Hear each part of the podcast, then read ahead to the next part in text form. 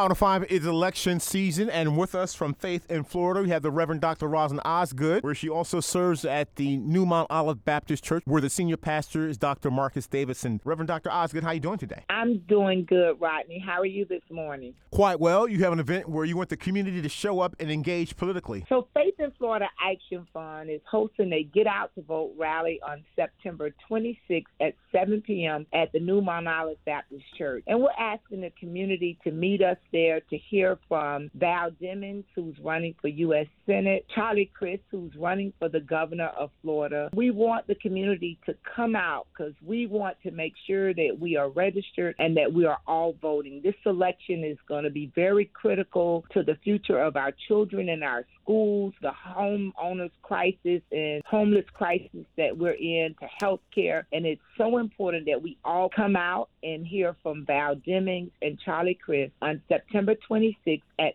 7 p.m. at the New Mount Olive Baptist Church in Fort Lauderdale, Florida, being hosted by Faith in Florida Action Fund, where Pastor Rhonda Thomas is the executive director. This is more of a forum, Rodney, for the community to hear from the candidates what their platform is, addressing the critical issues of the homeless crisis we're in, the insurance crisis we're in, the attack that we see on our schools.